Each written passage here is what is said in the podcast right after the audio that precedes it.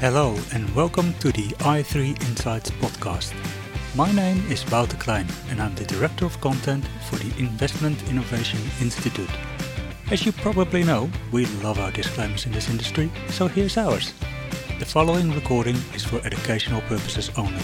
It does not constitute financial advice. Please enjoy the show.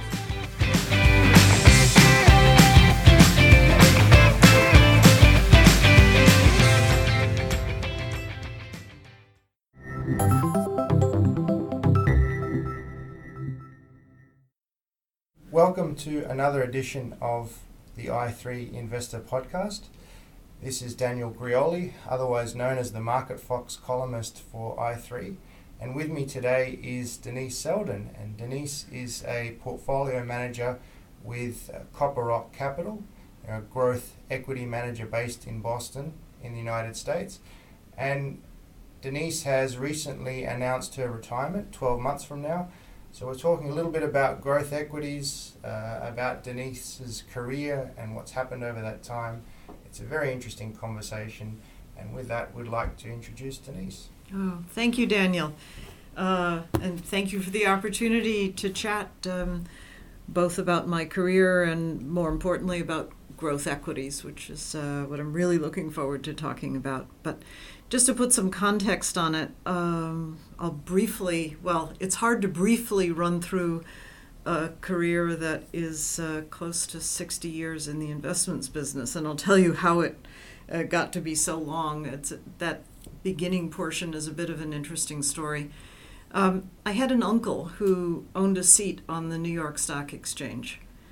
And in those days, in those uh, post war days, the owners of seats uh, were used both to execute orders for clients, but also to produce liquidity on the floor of the New York Stock Exchange, much like the concept of Lloyd's syndicate, that you'd both do pricing but also be a capital reserve uh, for putting up the money. And my uncle had had uh, an interesting progression from being a bookkeeper uh, to accountant to broker to then owner of seat and trader for his own account. And the most efficient way to do that was through this role as a floor broker. Now, this uncle had, you know, been around always at uh, family uh, Thanksgiving and other family festivities, but he was always the quiet person who sat in the corner of the room, and I'm not sure anyone really understood much of what he did. And totally out of the blue, one year, literally uh, after Thanksgiving dinner, um, he came to me and asked if I would like to work for him for the following summer. Uh, that was Thanksgiving, which is, of course, in the fall. I was 13. And so that next summer I was going to be 14. And he announced that um, he thought it would be a time for me to start working. And again, based on his history of starting as a bookkeeper at a very young at a very young age and have totally self-developed his career this was logical i think everyone else was a little surprised but i was really intrigued by it and said i thought that would be wonderful it involved um, of course living in manhattan uh, uh, for the summer um, with my uncle and, and my aunt uh, taking the subway downtown every morning into Wall Street, into the very heart of Wall Street at his office at 120 Broadway. And the jobs that he gave me to do were actually quite immersive. It's really pretty amazing in this day and age when, at least here in the States, um, kids are maintained as kids for a lot longer. Summers are spent with all kinds of lessons or deliberately having uh, alternating downtime at the beach. The idea that the best thing for a 14 year old girl would be to work on Wall Street for the summer wouldn't be as common a, an association these days. So we had two desks in an area, or I should back up and, and say the rules had changed uh, uh, from the time that cap providing capital was the primary role, role for floor brokers, and the New York Stock Exchange regulations had broken up these two functions so that you could no longer originate orders on the floor of the New York Stock Exchange because they felt there was too much risk of inside trading. So the floor brokers had a choice. They could either do execution only for outside orders or they could continue to trade their own accounts with all the preferential rates of owning a seat, but it had to be done as an upstairs owner. And so my uncle became an upstairs owner, meaning he just sat at a at a desk, faced the New York Stock Exchange and American Stock Exchange tapes, ticker tapes going across the top, and he would write orders trading for his own account. So the day that I arrived, uh, we were set up in um, two desks, one behind the other, sort of like a toboggan setup. And he had arranged for me to be the order clerk. He would sit watching the tape, conceive orders, quickly write them down on a piece of paper, slap that piece of paper behind him onto my desk. I had a stopwatch uh, around my neck. I would grab the piece of paper, run to the trading desk, hit the stopwatch, and if they didn't give me a size and market from the floor of the New York Stock Exchange in 90 seconds, we didn't pay for the trade. So, in many ways, it was a wonderful role. I was right in the heart of the action immediately. Uh, but I really wasn't doing any thinking. I was purely an operator in this process. But I think about those first days a lot because I'm sure it's what got me hooked. That I wasn't told to read something, I wasn't told to just sit and watch. I had an action role. It was something else that really impressed me that first, very first day. Um, when it was time for lunch, my uncle, who was a man of few words, um, as I said, we were all quite surprised when, out of the blue, he had even suggested this uh, summer job. But he turned around to me and said, Now it's time for lunch. I said, Okay, fine. The first words he'd spoken to me since he gave me the stopwatch and explained the system. And we went um, through a back alley and went to the lunchroom at the New York Stock Exchange, where he was quietly taken aside. I saw the maitre d' whisper something, and he came back and very matter of factly uh, informed me uh, that we wouldn't be eating there because women were not allowed in the stock e- on the floor of the stock exchange or in the dining room. And I too took it as a very matter of fact. Again, this was 1961. So it was just a fact of life. And I stood silent. And uh, he went, we went down another set of alleys. We bought a set of sandwiches and went back to our desks. That night, the next set of words he said to me was, "All right, you know, same same plan. We meet at the same time. We'll come on the subway." He said, "But um, I've arranged a different plan for lunch." I said, "Fine." And the next day, we went to lunch uh, in the dining room of the American Stock Exchange, where he had, in the interim, uh, arranged uh, to commit to also having a seat on the New York Stock Exchange. These were not on the on the American Stock Exchange. He could also use it, you know, for his own trading purposes. And seats in those days weren't terribly, terribly expensive, but it was a very interesting set of immediate lessons in culture.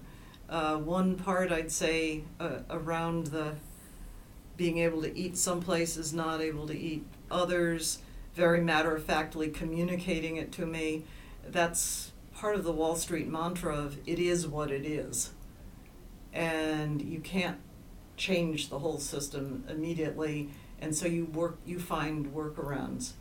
And that was the routine for the rest of the summer. We would eat quickly, silently at the American Stock Exchange lunchroom and then come back and go back to trading.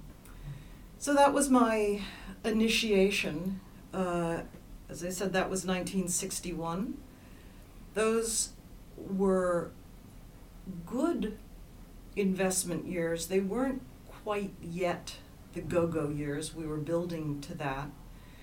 But my uncle's primary style of trading was that he was a short trader.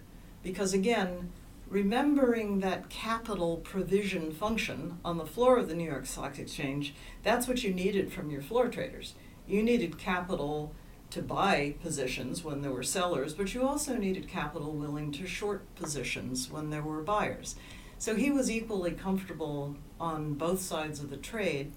And it's fascinating to me today to think back on a number of the names that I traded short in those days, like Xerox, that subsequently collapsed and came back from the ashes. Boeing, Lockheed, or Lockheed Martin, uh, Chrysler, all actual or near bankruptcies that were restructured and rose from the ashes to still be an important part of the industrial complex in the in the U.S. And then a lot of really early tech um, stocks, uh, like a, a Memorex, uh, the largest vendor of, of, of course, magnetic tape, totally al- already eclipsed and gone, a name almost no one remembers. So those were wonderful times. I worked for him uh, for three summers. Um, went continued to work from for him then both vacations from college, uh, summers during college. Took a year off from college to work full time. Uh, moved from working for my uncle to working for his firm, uh, Joseph Thal and Company, which was a major. They owned uh, 26 seats on the New York Stock, Stock Exchange. They were a major execution house. So I had a great early foundation that I had already worked seven years in the business before I could even get registered when I turned 21. So you were a veteran before you grad- graduated from college. Yeah, yeah. And I, yes, that's true, but through the quirk of this family relationship and starting it out on the trading side, I was a veteran of the internal mechanics, both trading, lots of interface with the back office. When I went to work for the firm itself, which was in order to work in Boston rather than New York, went to college in in Boston and worked wanted to work for you know this local firm. Um, my next step wasn't into stock selection or research or even customer contact. It was all back office. I became the margin clerk. And the margin clerk in those days was still incredibly manual. The the office looked Dickensian. You sat on high stools and there were racks of metal trays that would pull out uh, one by one, each tray being a major trader, and it had little flip up forms that you turn over, and pen- pencil and calculator uh, would do the individual allocations of what, you know, how much margin the firm was willing to extend for each stock position. Incredibly manual. We're talking about the early 70s still. By now, we had gotten into the go go years, and there was another wonderful, I don't know, circumstance for me, which is that same firm, my uncle's firm, uh, was down in the financial district in Boston, and the closest large or the closest firm of any kind to us was right across the fire escape, across a back alley into the trading room at Fidelity. So that we had a second floor office all set up in the way you always see them in the movies, the the tape, you know, running across the news tape in the back, traders lining the, the back of the of the room, and the major portfolio managers from Fidelity would come across the fire escape with a bag lunch and sit in our boardroom and watch the tape. So I had that next phase of trading and training was I think the best possible. It was deeply immersed already in an institutional environment. And then I'll say, if it doesn't sound too cinematic, one extraordinary final event, which was once I turned 21, I immediately um, took the exams uh, to get registered as a broker. But in those days, only registered representatives who had dealings with the public which at that time, of course, was defined as what we think of more as retail, had to be registered. If you were a trader or a broker dealing only with institutions, then you were an employee of the firm. And the registration restrictions didn't apply to you. But I wanted to get registered. I wanted to legitimize what had already been the seven years of uh, working in, in the industry. And the head of the trading, the local Boston trading desk, which was really more an order relay, it wasn't a capital committing function, had a heart attack in the middle of the day. And the registration restrictions had just been extended to internal employees taking orders.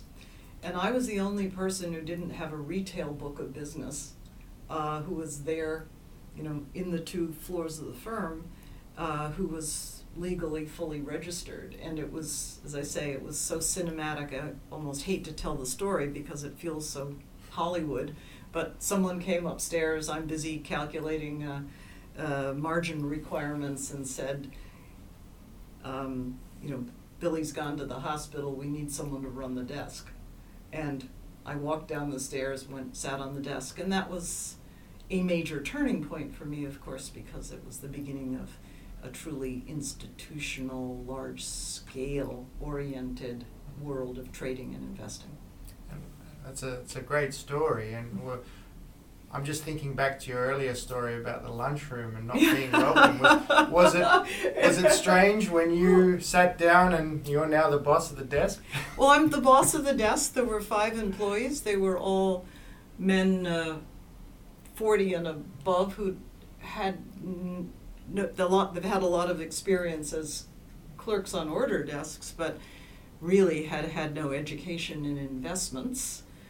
Um, orders in in those days and again we just forget how much technology has changed things you know Me- megamux uh, t1 communication satellites have totally changed this in those days brokerage houses all communicated between their desks and to the floor of the exchanges by teletype this was technology from the railroads spreading across america a hundred years earlier and so the personnel on these desks tended to be old railroad um, telegraphers. And we had two brothers who had retired, and in those days, of course, you had very early retirements from the railroads. They mimicked the military structures. And one brother was on the end of the, uh, the key, the telegraph key, in New York, the other in Boston. And when there were slow times during the day, they would tell dirty jokes on the key, and you could tell them, you know, sniggering and blushing, and and it was a minor entertainment for everyone to, you know, to watch the brothers chat with each other all day. But the specific question about lunch and women is actually even more interesting when you get to Boston. Boston had a very legalized and public system of discrimination against women uh, in lunchrooms. It was, I'm sure, some old set of what we call blue laws, puritanical laws, uh, perhaps to keep. Um, to keep, Keep the professional or to keep other types of women professionals out of Yeah. bars. So there were three licenses uh, that a bar could have in, in Boston. There was um, a, a tavern license, there was a bar license, and a lounge license. And in a tavern license, uh, women were not allowed at the bar. There was literally not only a rail that you'd stand next to, but there was a bar that was about waist height that defined the area that was considered the bar. And women could not go past that area. But also to have a tavern license, which was considered fairly desirable, because you could serve men very quickly, particularly down in the financial district, which is adjacent to the wharf district down here, you had to serve food. So when you think of it, it's really ironic. The favored places for quick and actually pretty good food were the taverns, where people who worked in the industry would also drink, but those are the places that women literally, legally couldn't go. Mm-hmm. In a bar, um, women uh, could be served alcohol. You, you were allowed to serve or not serve food, but everyone had to be seated. So again, think through it. You're a clerk, you want a quick, a quick lunch, a beer. Where do you want to go? You want to go stand at the bar. And so, again, the, the nomenclature is confusing, but that's why taverns were so popular. Bars were kind of after workplaces, and a lounge was a place where if they paid the price for that money, um, again, women could not stand at, at the bar, but women could sit at tables and be served alcohol and food. So it was an incredibly, it, it was all built into the public system. And it was in this time by then, early 70s, uh, there was a revolt, a sit in. Everyone was much more focused on, of course, desegregation in the South and far more important things. But the women of the Boston financial community actually had a, a sit in at one of the Really? major taverns. It's called Pete's. Still exists downtown, and there's a little bronze plaque that's been relegated into a dark corner, but you can see the whole history of the integration of uh, you know of the, the the tavern taverns bars and lounges and the city council finally changed all of this legislation but when you think of it it really isn't that long ago So, what year would the sit-in have been, and how long did it last before they, they got they got the city council to change the rules? it was the early 70s Okay. and I don't think it went on very long because I think the restaurant owners were actually thrilled to have a new set of customers. I'm sure there would have been. Yeah. And the least bit of pressure and no resistance from the owners, and everyone threw up their hands and said, Well, this is ridiculous, and it changed. Mhm. Um, but it is interesting that it had to come as grassroots change as opposed to restaurant owners. You know, you'd think under the capitalist, in the capitalist way, Mhm. they would have said, well, we've noticed all these other people around downtown and let's change things. It didn't happen that way. Okay. And uh, were there a few disgruntled men I- around, that- Um, unhappy that things were changing? changing? I I actually don't I don't remember that. Um, I think it was everyone kind of shrugged and there was a little bit of sheepish, well, you know, that's Boston and we still have a in those in those times there were a lot of other blue laws as well. Um, no liquor sales on Sundays, no liquor sales in supermarkets. We had lots and lots of liquor specific laws, particularly in Massachusetts uh, among all of the states of, of the US. So I think everyone didn't view it quite as sociologically or discriminating, kind of viewed, oh, it's a little bit of history. But I. I remember that as some important changes. So I know there's going to be a Mhm. big dose of hindsight in this question, but wh- when you're meeting people like Peter Lynch in those very early days before they Mhm. are Peter Lynch, Mm-hmm. did you get a sense that, That that was he was Peter going to be something special, or was he just just another just another PM? No, I, I will say, and it is with a lot of hindsight, I guess, but he was special uh, and for some really interesting reasons. Please tell us. Um, and there were many portfolio managers who were in those days as well known as, as Peter, and I'd, I'd say I might have thought the same would come, you know, the same uh, legendary status might might come to some of them. But with Peter, and and I continued to have Peter Lynch contact for a long time, and I remember this actually more from later from my Lehman days when I would be bringing companies in to to visit with Peter. I learned an immense amount from him about talking to company managements because, as you see in his books, uh, this true trust in the intuitive and common sense and put yourself in the shoes of the other person type thinking, Peter would exude that, as opposed to young analysts then and today who are being pushed to find uh, an individual insight or a detail that everyone else got wrong.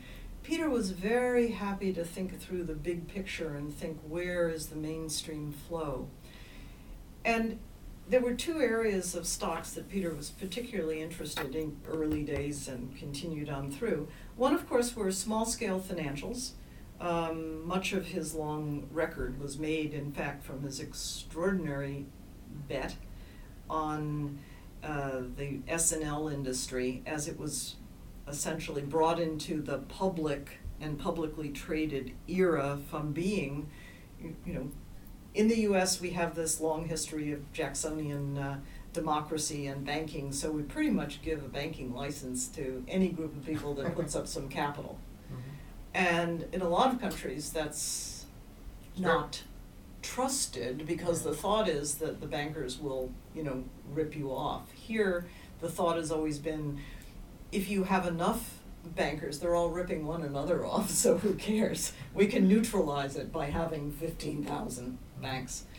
So when the S&L industry um, began to change their charters and become more public institutions, that was an area of specialty for Peter.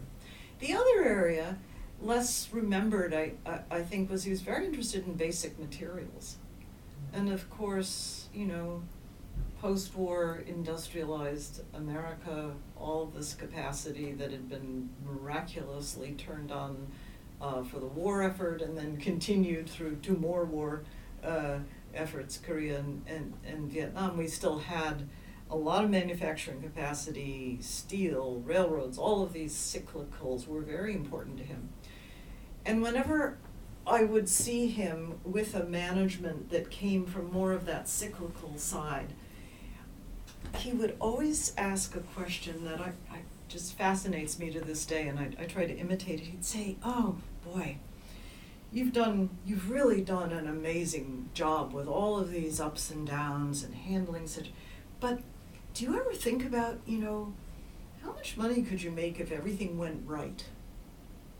And what he would be trying to do, and I remember this particularly with um, commercial metals, which was one of the early um, steel companies that used scrap for input rather than, than slag. And of course, the management would just, you know, their eyes would glisten. This is amazing that someone, a big investor, is asking me not what can go wrong, but what can go right. Mm-hmm. And they'd say, well, you know, we have X tons of capacity, and even if we assumed, uh, you know, a 3% price increase, there's always a nine month lag, you know, and they would reveal that actually they'd been thinking, of course, because everyone everyone sits down every now and then and figures out what's my net worth, figures out what could think, how could it go if it all goes right, and they would reveal that capacity upside, which of course isn't what one um, invests on alone, but hearing how a management thinks about their true capacity and about the leverage in their business is very, very valuable. And that's something I remember about Peter, particularly from the from the base metals and materials side. On the financial services side, he was always much more interested in the people than than the balance sheet. He had a, a, a fabulous research assistant who, whom there's been none better. Uh, you know, he continues on in, in, in the industry. Peter certainly was aware of the balance sheet, but he was interested in the managements of these things because these were, let's say, small clusters of small town people who are suddenly making it into the big time. And the privatization process allowed those original owners and often the employers to get stock and there was a perverse incentive. They actually wanted the stock to go public at a low price rather than a high price mm-hmm. because they were going that that was going to be their income, their input price, where their options were, were struck.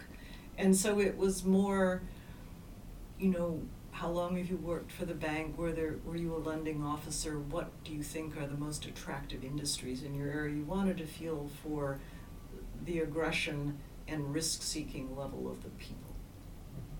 It's very, very interesting. Uh,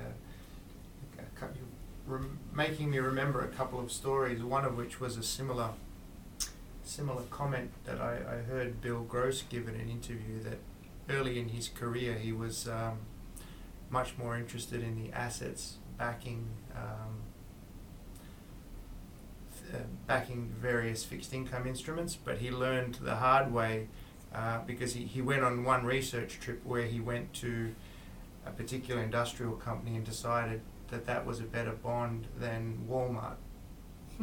And he realized afterwards, had he paid more attention to the people, he would have he would have picked the better the better security because the industrial company, even though it had a lot of asset backing, went bankrupt. Oh, So interesting. yeah, interesting Mhm. stories. Interesting to hear that perspective on on Peter Lynch. And uh, I'm just curious because you mentioned also a name Jerry Tsai, which maybe a lot of listeners in Australia don't know who Mhm. he was. He was um, one of the most famous momentum managers, I guess. He'd buy and sell stocks in the same day, and he uh, he took that track record to set up his own fund, the Manhattan Fund, and he Right. sold that on pretty much at the peak, didn't he? Yes. Um, w- I, I just think back, and- and again, there's probably a bit of hindsight in this, but were people concerned about a fund manager, you know, buying and selling stocks, essentially day trading? You know, if, if you were to pitch that to somebody today, um, I'm, a, I'm a day trading mutual fund manager. Um, I think you'd struggle to raise assets, but was how, how was the world different?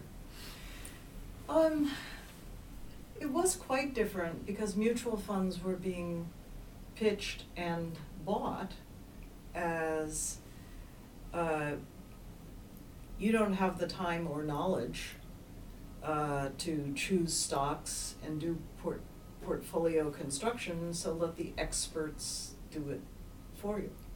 And if you believed that pitch and bought mutual funds for that reason, then you might be even more inclined to, you don't have the knowledge or the time to be a successful day trader, so hire a successful professional to do it for you. It was a not bad pitch.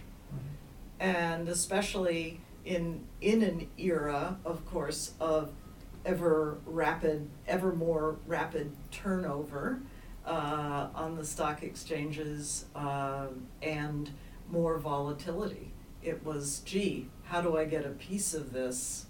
I'm, I don't have time or skills to do it myself, but it's really exciting. I can do it through a Jerry Tsai, and aren't I lucky?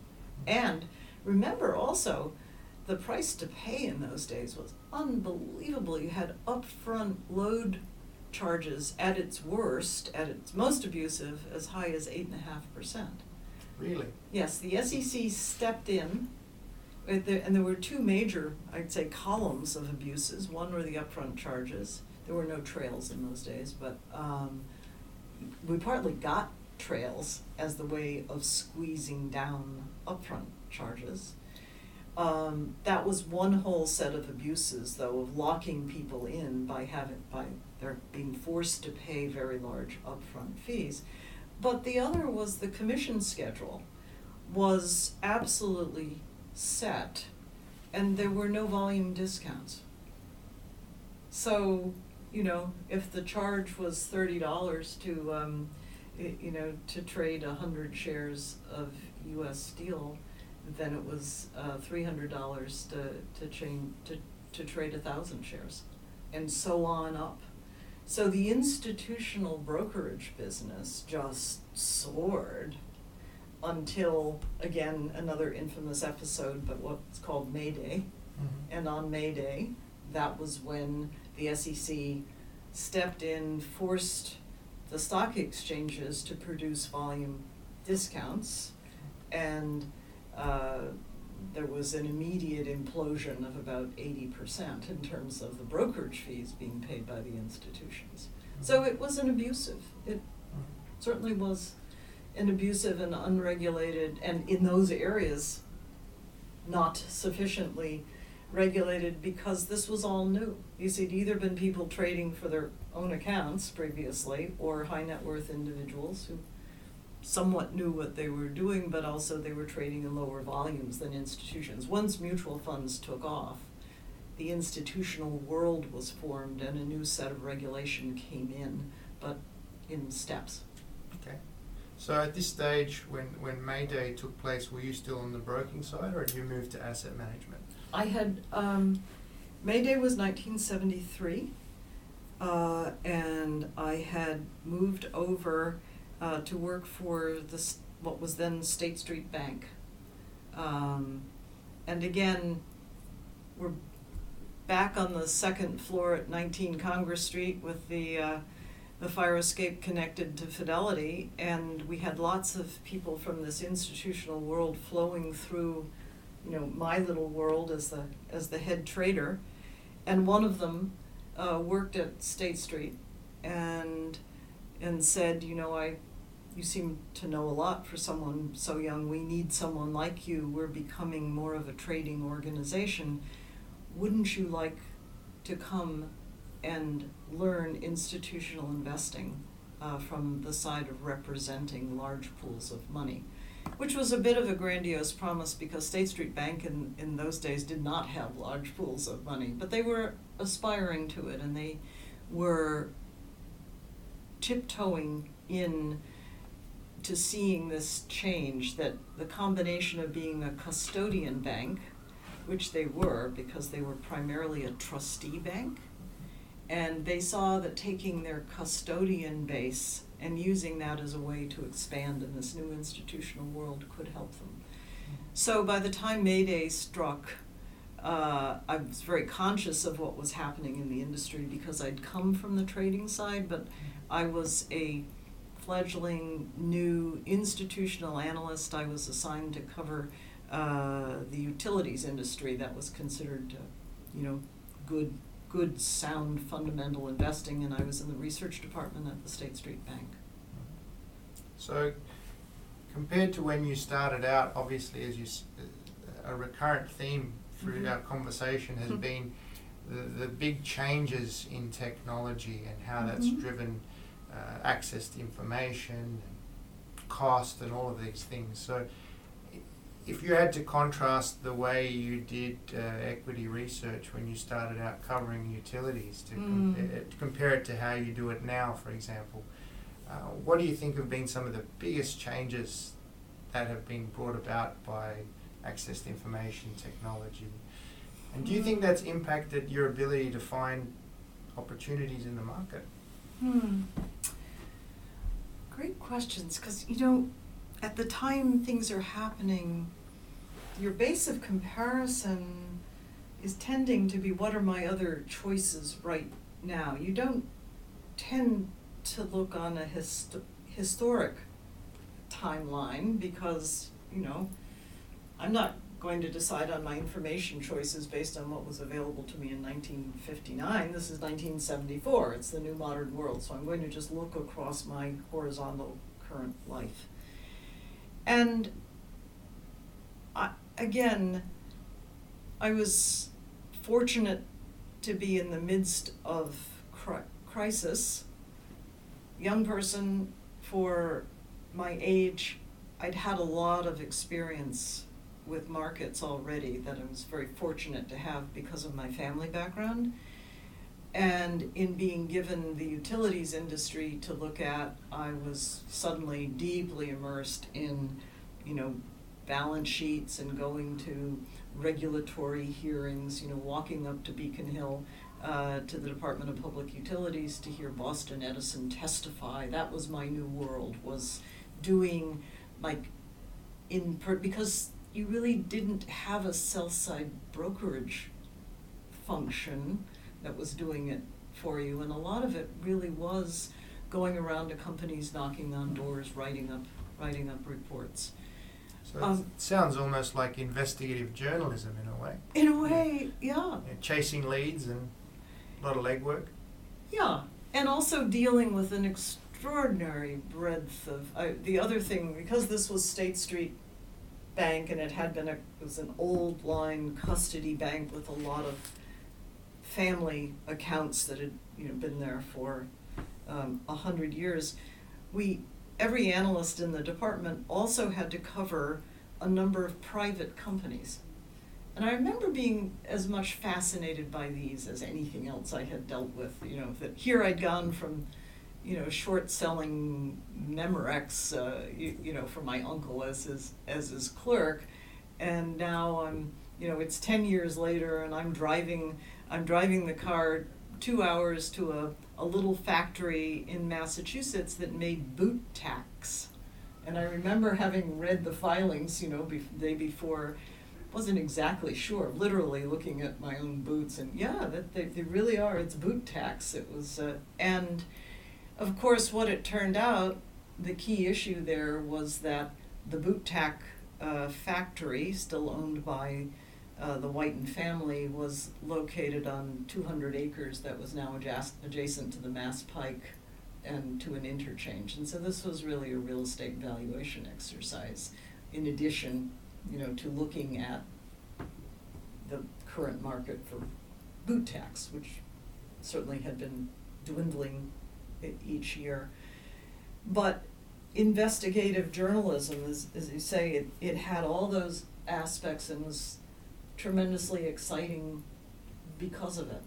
Although, you know, I can truly say, don't want to be melodramatic about it, but Tim and I went out, you know, to Milford um, Tuesday afternoon. We went and called on Waters Corp, which is the world's uh, leading company in chromatography and mass spectrometry for uh, for the phar- the pharmaceuticals industry, and has been a core Massachusetts-based company, you know, for you know 30 years with dominant market shares around the world.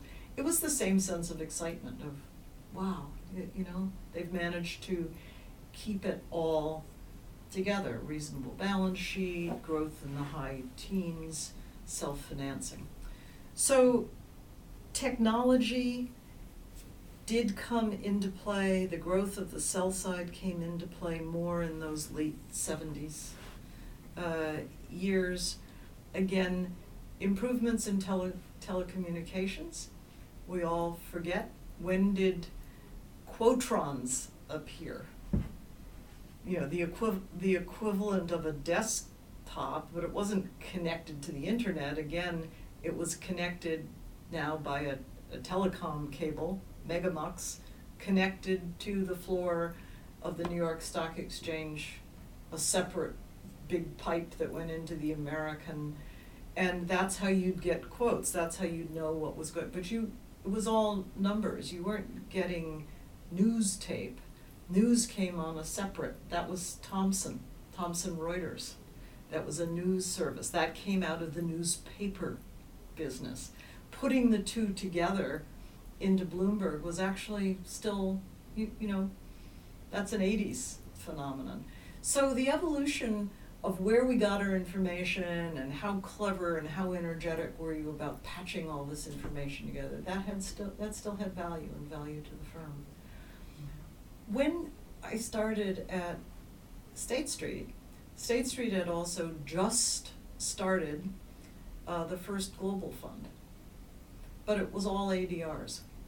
So it was global only in the sense that it was large companies, mostly UK, Swiss, Nestle, of course, uh, that registered into the US information system by having ADRs um, to trade. And I remember being also totally thrilled with that assignment because having first trained on, you know, public utilities, and I survived the first Arab oil embargo, and you know, you think you own something that's an eight percent dividend payer, high interest rate period, uh, forever, and all of a sudden Con Ed is totally flattened. Um, but having trained in a quite domestic and local business and suddenly being told you're assigned to the global fund. And that opened up the whole world of doing business outside the US. And that set of information sources uh, was again not at all established, and that was uh, reading what companies would tell you. That was the your primary source was through L'Oreal and, and Nestle, British Petroleum. So, so now that we we do have all of this information, and it's it's only a click away, Mhm. where do you think analysts and portfolio managers can find their edge? Um, Well, I've been increasingly concerned about not not saying it shouldn't it shouldn't exist, but but thinking about how to coexist and prosper side by side with quantitative trading because quantitative trading has rules that are quite different from fundamental trading. Let's take a really simplistic example, but if the rule is sell anything that's gone up nineteen percent, absolutely regardless of its cash flows or, or why, or maybe the rule is sell by half, sell fifty percent of anything that's gone up ten percent and one hundred percent of it. So you get a lot of activity in the market where you have to double down and have even greater conviction um, in a long-term scenario, and yet how do you keep yourself from being shaken out? And I, I have just been thinking about that en- endlessly, because especially in the world of small caps, we're getting, you know, overall market VIX is down in the last, you know, several years, but individual stock uh, volatility as defined by standard deviation in small cap world is up dramatically. So how to not get shaken out and it's I think not more it's not it's not more information out of the financial statements. It's more because price feeds and financial statements are the two pieces of information that are ubiquitous, that are just totally available to everyone. What are the things that are not available? It's a knowledge and confidence again in individuals and managements. Um, back to your, your comments about the, some of the differences be, between the um, you know the in, the industrial bond or, or Walmart. Um, I, I often would do you know, business school recruiting uh, for us um, when I was at Lehman, and people would be struggling between did they want to go into fixed income or did they want to go to equities. And I would try to point out that in the fixed income world, you're looking at a series of cash flows, and your conviction has to focus on will the expected cash flow be realized or not? Because it could be a terrible company. It could be an industrial that's very cyclical, but you could still absolutely make the expected cash flows and make the expected return on the investment. For an equity, you're looking at a future series, not of cash flows, but a future series of management decisions. It's absolutely open ended. Totally open ended. I mean, there's not even a, really a the sell side and company guidance, they make artificial midpoints to this. But conceptually, it's a series of management decisions. And you could argue, well, there'll be macro, yes, there will be macro pressures on it, but really, you're buying management in one case and you're buying expected cash flows in another. So I've I've tried to focus more on feeling that I really know what management wants. Do they want steady evergreen growth? Do they want to plant a flag and control the future 15 years from now by planting a flag and owning the inputs to the resources today? Think of an Albemarle around uh, lithium or as an example of that. It's not a bad strategy, it's just a different strategy. So that's been one one whole area that I think about and find very difficult. the other is uh, to try and find competitive dynamics and to make a first cut uh, around is this an attractive area?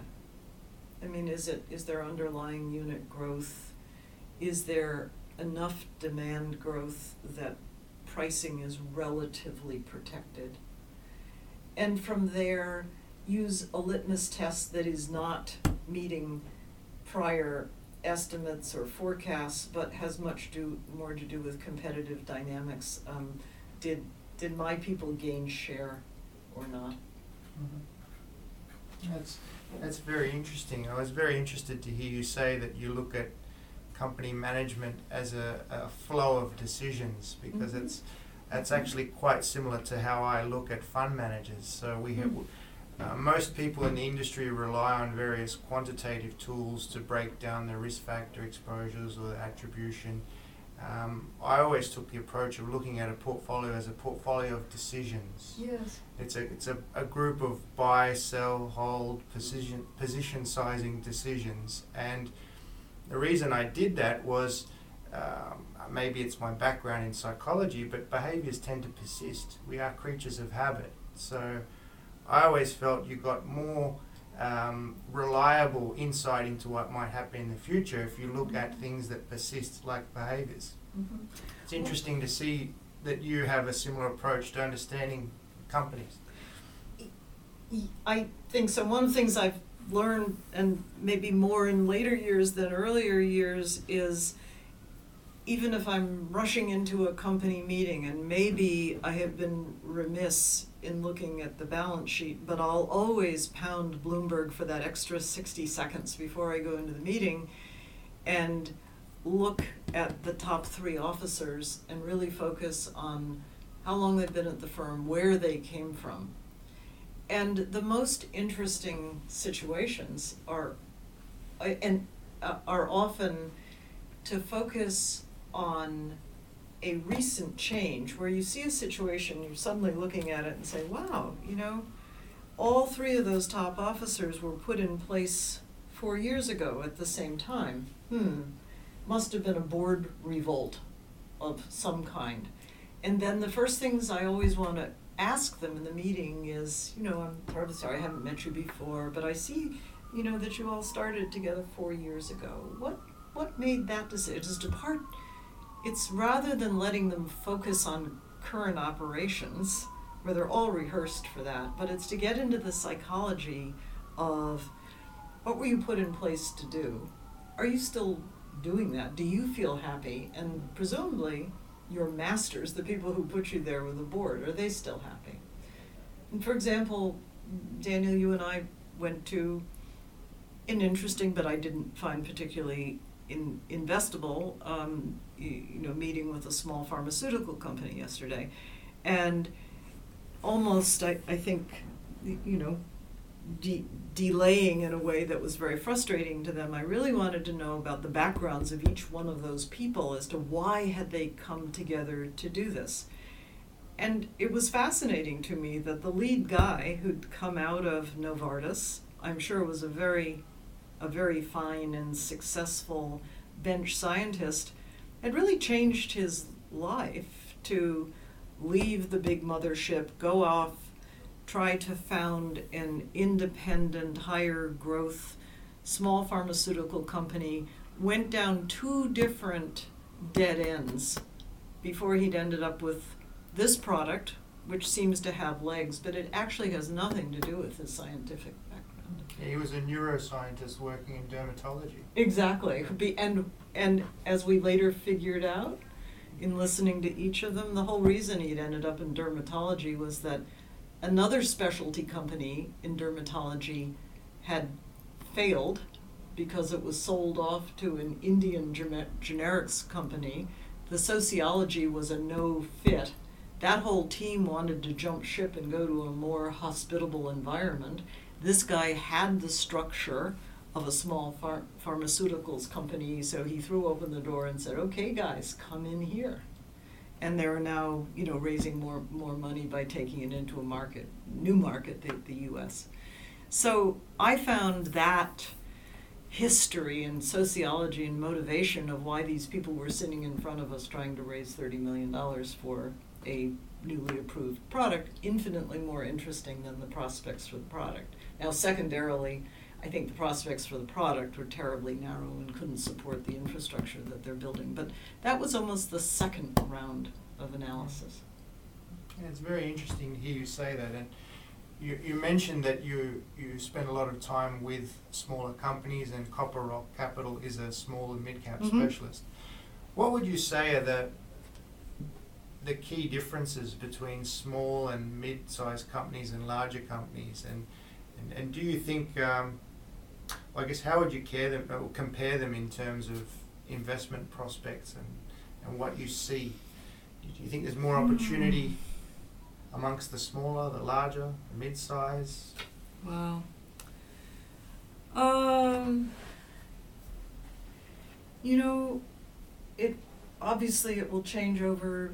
It will rotate and change over time. At this point in time, clearly some of the most exciting and open-ended growth characteristics are coming out of the very, very large because they're, you know, creating massive new infrastructures. I mean, what is Facebook about? Facebook is about a billboard, an open line that connects the world. Like everyone had a walkie talkie in his or her house. You wake up in the morning, you come down, you have breakfast, you talk your walk, you turn your walkie talkie on, and you're plugged into the world. You can talk into it and broadcast to the world, and you can hear information back from the world. You can slice and dice it. I mean, that is not it that is an infrastructure base that tremendous that benefits itself by its scale.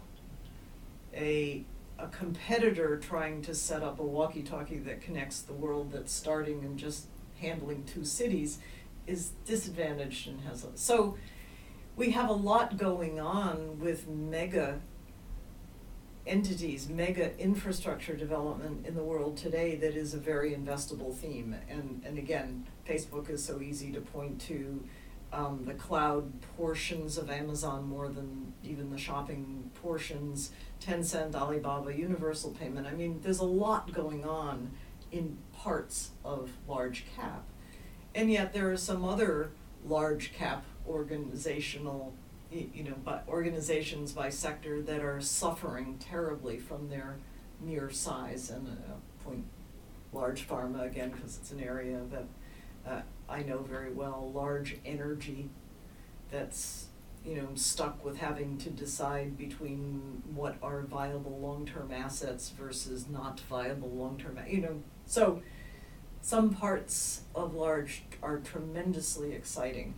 And I hear a lot of small cap managers who automatically turn their back and say, I don't know, because the, you know, the law of small numbers is so much better that you can always grow small better. No, not necessarily. On the other hand, the ability to financially exploit single innovation. Um, and again, technology uh, around um, just new insights in chemistry, new insights in um, molecular transfer on the semiconductor side. Those have been better uh, incubated and come to us in the public markets on the small cap side. So, I mean, just think of the extraordinary size of Intel and Samsung and the cash flows that come from being in every device in some way, in some part of memory. But what was the last breakthrough technology that came out of either one of them?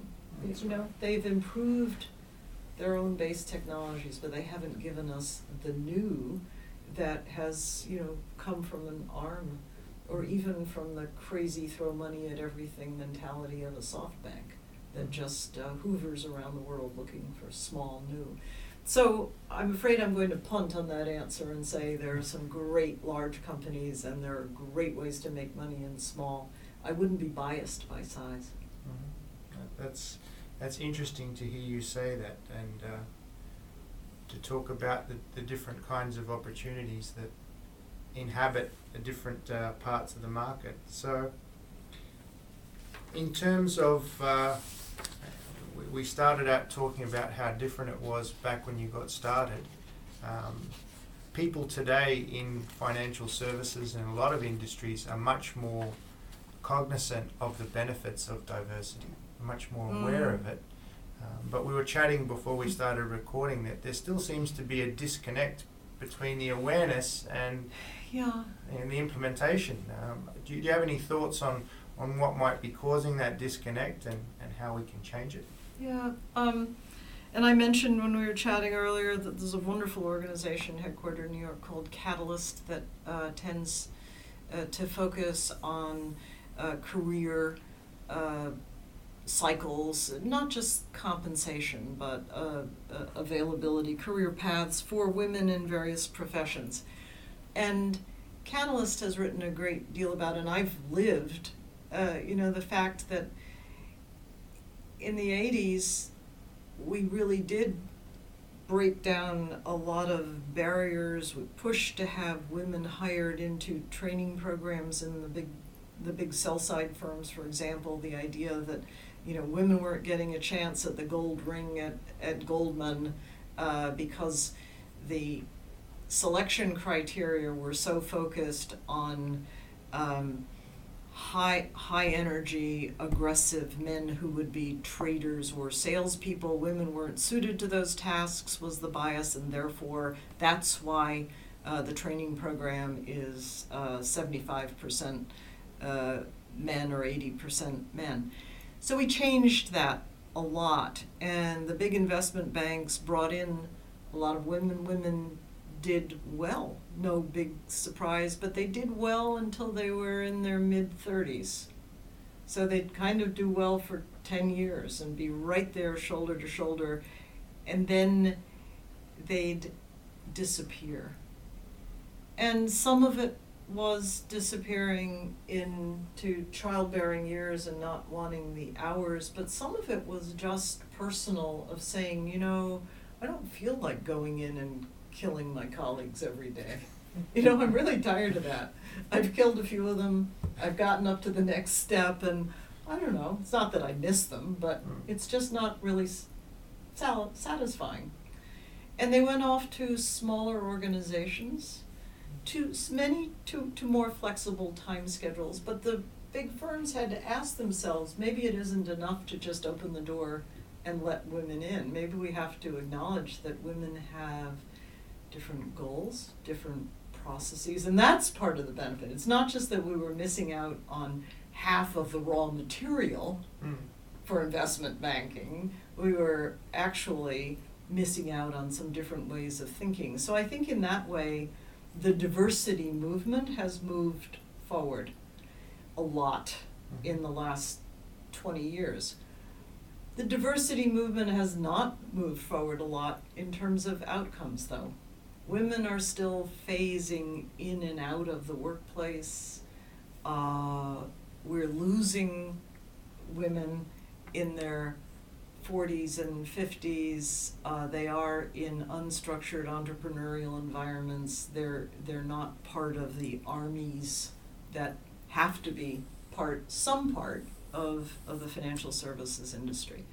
So there, I'd I'd have to say we're still we're still working on it. The diversity movement is alive and well. There's consciousness to some to some extent it's been